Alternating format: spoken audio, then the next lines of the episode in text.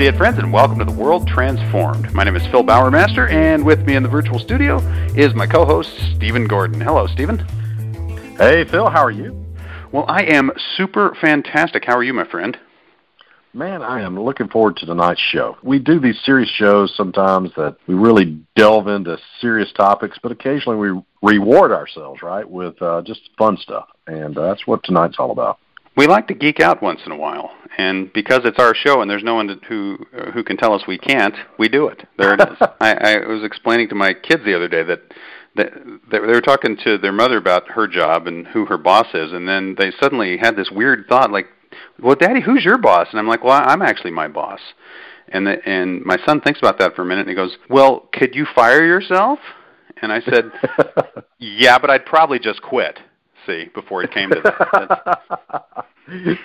You'd say to yourself in the mirror, "You can't fire me. I quit." That's exactly right. You could take this job and shove it. Exactly. That's how that would. Uh, that's how that would go down right there. But all that's to say, we're the bosses here, so we like to geek out. We're gonna we're gonna geek out. And we got a few fun geeky topics tonight. First off, I want to talk about how historical fiction is merging with a new, a brand new genre that I'm going to call historical fantasy, and I think it's actually something that's just emerging now and I don't think it existed before. Maybe it did. Pro- probably there's been some fiction books written that follow this this trend, but it's it's something I've observed from two TV shows that I enjoy quite a bit. One is Vikings on History Channel, and the other one is Frankenstein Chronicles, which is currently showing on Netflix. Vikings. Uh, have you ever watched Vikings, Stephen? No, I have not. Tell me about it. Oh, What's that all about? It's a pretty good show. Check it out when you get a chance. But it lives up to the name. It's about Vikings, and it it takes their story right around the ninth, tenth century, right in right at the period when they really started heading west rather than east. You know, for a long time they were working into Russia, and then suddenly they start going the other way and they hit Britain, and then they discover the rest of Europe, and the rest is history. You know, they they, they had a huge impact on the on the history of Europe. But what the show does is it brings several different generations of characters together as though they were all contemporaries, right? So these two guys are brothers. They weren't really brothers. I don't think they even lived in the same country, uh, but but they were both really significant. One was like the first guy who ever raided England. The other guy is the guy who ended up in France and became the ultimately the Duke of Normandy and like the great grandfather of William the Conqueror. Okay, so it kind of really started the whole Norman invasion thing. So these guys are brothers, and their friend who builds their ship is actually the guy who I'm sorry, these are mild spoilers, not historical spoilers if you know these people's names, but they are spoilers on the TV show. Anyway, uh, goes on and discovers Iceland, right? So it's like all these yeah. guys know, know each other, even though in real life they lived hundreds of years apart, and there's no way they knew each other. They they, they couldn't possibly have met. So that is a trope anyway. I mean, that's been done in historical fiction before. Shakespeare would do that sort of thing, right? He would mix people. Oh yeah, different times and, and bring them and, together. You know, and, and, and, various anachronisms, you know, that uh, writers will sometimes put into. It doesn't necessarily just because you got one or two anachronisms in a in a in a work of fiction doesn't necessarily turn it into historical fantasy, but it's a step in that direction. Right, right but they've added a layer, which is yeah. there is a character in Vikings who's their seer, and he predicts the future and darned if the guy isn't spot on, right? I mean, sometimes he makes these like Oracle of Delphi predictions, and you know, it's like either way he says it, right? I mean, e- either way, whatever yeah. happens, there's a way of phrasing the thing he said such that it it turns out to be true. So that's like he's very clever. But then increasingly, it's like you can see this guy actually does see the future. And then there's there's a scene where a major character dies, and basically Odin shows up and tells everybody, you know, this guy has died. So at at some point, yeah. it crosses this boundary where it's no longer just historical fiction. It's it's working this the these supernatural, these fantastical elements into it, just subtly you know, there's not a lot of it. There's just there's just a little bit of it going on, uh, enough to where you could say, well, this was just kind of their beliefs, but it's being shown as though it really happened. And I think, well, that's really cool. This is like this is like historical fantasy. There's enough history in there to get you interested in history, so you can go read a real book about Vikings and learn something. But it's also got these kind of fantastic elements that make it a fun Game of Thrones kind of a TV show. So if you haven't watched Vikings, it's definitely worth a look. I, I'm sure it's on either Netflix or or Amazon. And then the other show that falls into that same category is Frankenstein Chronicles, which is really fun because it's taken the Frankenstein story and made it sort of historical. Okay, it, it, not exactly, but sort of. The great the great thing about it is it's got a fictional story going on, but real people are in it, right? So you've Right. got uh, Mary Shelley is in it, and William Blake, and uh, Ada Lovelace is in it, and there's a character who I believe must be Charles Dickens, although they haven't called him that yet. They're and and it's the same thing. They're not the right ages, right? If you if you look at when they were alive, it's like, well, if Mary Shelley's this age, then Charles Dickens should be like ten, right? But it's okay. They're both adults, and they're they're all existing at the same time, and all this Frankenstein stuff is going on, right? So it's uh, it's just awesome. with the with the idea that Mary Shelley witnesses this, and then she writes her book. Basically, yeah. That that that she wasn't just inspired by this by this guy who lived 300 years ago named I think it was Johann Dippel who lived in Castle Frankenstein to write this fictional story. Uh, Dippel is a real guy. Uh, I mean, he's a, he's a contemporary in this in this version of it, and she knew his son, and his son was actually doing all this stuff. Right? so so she writes it down.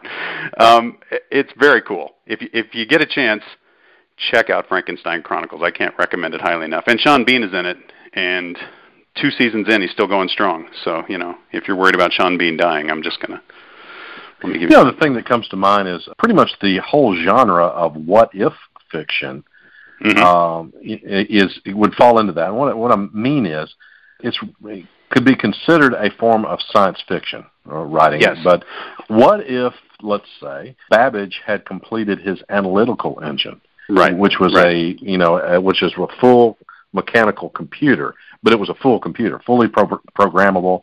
And of course, Ada Lovelace would have been there uh, programming it, right?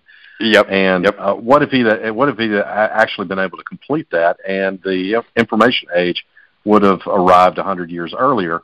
There have been whole series of science fiction novels on that premise, with basically kind of a steampunk kind of Victorian information age kind of Oh, for sure. to, And, and uh, and alternate history is a well-established genre. This is slightly Right. different because it's more like yeah. this is a horror story slash history, right? It's like a, it's Yeah, it's, uh, and, it's and fantasy what you're rather than describing is actually you don't have to say this is a different stream of history, a, a different uh, that can't be our past. What you're describing is a fantasy that you have the idea that this this could be our past if you buy these fantastical elements, right? I Right, mean, it's- right. It's like it's- it's, it's like a not a- slightly different version of our past that has the fantastical elements in it, and it's it's Right, right. So it's good that's fun. stuff, man. I'm I'm enjoying it a lot. I recommend both those shows. And speaking of things you recommend, I assume you're going to tell us that we should go see Ready Player One. Is that right? Ready Player One, uh, Phil. We've we've discussed uh, the novel on this show, and very much enjoyed the novel. I I laughed and said that when I when I described it, said you know it's a really good thing I read I read this because Ernest Cline, I think, basically said to himself, well, "What kind of novel should I write if I'm trying to please Stephen Gordon?"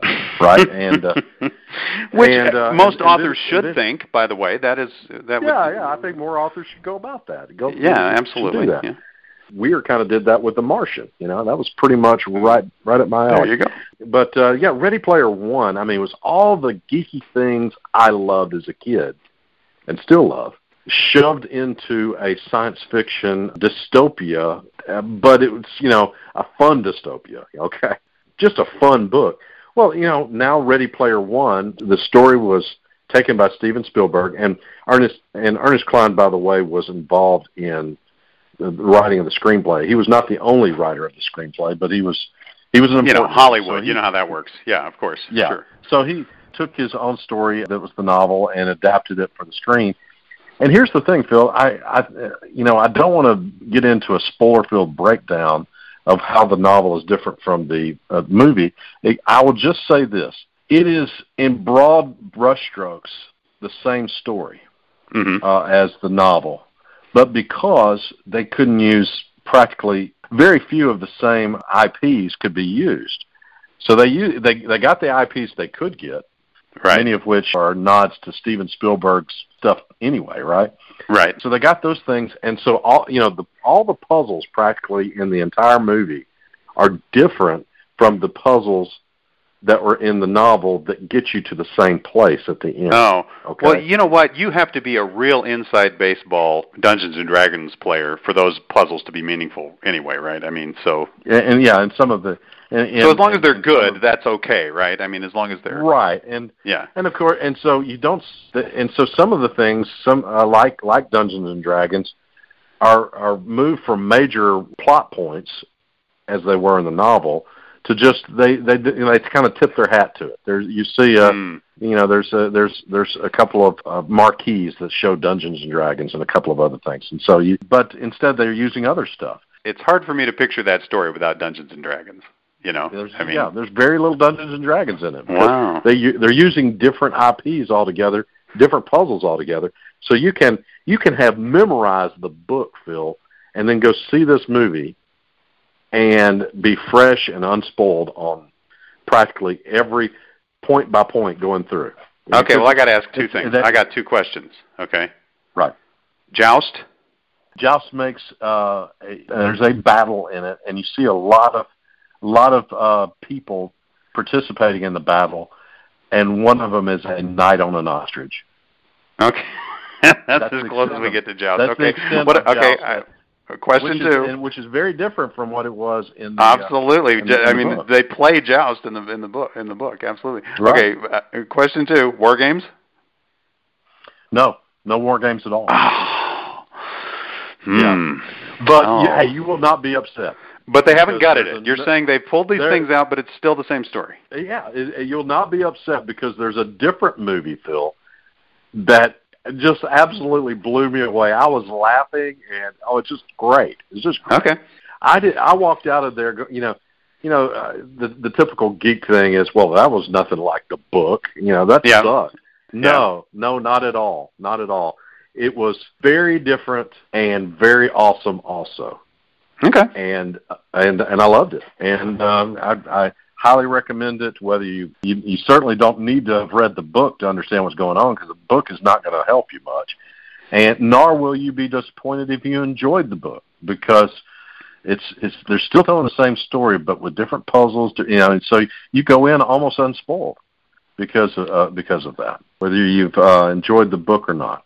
So Fair enough. All right. I'm going to check Love out it. Ready Player One, and you know what? I'm far enough away that I don't remember all the details from the book anyway. So it'll be interesting to to see how that Yeah. plays out. Okay. I got one more quick geek recommendation. The series Counterpart on Starz, also available on Amazon Prime if you're an Amazon Prime member. I watched the first episode. I know that the first season just wrapped uh, last Sunday night, so it's it's still pretty fresh. And J.K. Simmons is in it. Not to give too much away, but it's about a guy who meets a version of himself from a parallel universe. And I got to say, it's worth checking checking out. Okay, if you if you got a few minutes, check out Counterpart on Starz. I, So it's it's on Starz, but also the, the this particular show on Starz is uh, is has been brought into Amazon Prime. So, It's it's available on Amazon Prime. So check Awesome. if you like that kind of thing. And to me, it, it's interesting because it's kind of set up as a spy thriller, and there's all this intrigue going on between the two worlds. But what's really interesting is here you got two versions of the same person. How and why are they different? And it really is interested in that, and it explores that, and it's just it's great fun. So something I would highly recommend. well, I've got another Amazon Prime uh, recommendation. Um, Blade Runner 2049 is on Amazon Prime, and we did a whole show, uh, Phil, talking about uh, Blade Runner 2049. One of our big movies for 2017. Absolutely. Yep, it was artsy and difficult in, in the best kind of way. You know, it's a challenging. You know, it's not your typical sci-fi kind of you know sci-fi kind of thing. It's Very not a space opera or surprising. Visually stunning movie. I I, I can't Yeah, say enough good things about that movie. Great, good Yeah, stuff. All right, it's so it's available, movie. folks. If you haven't seen it yet.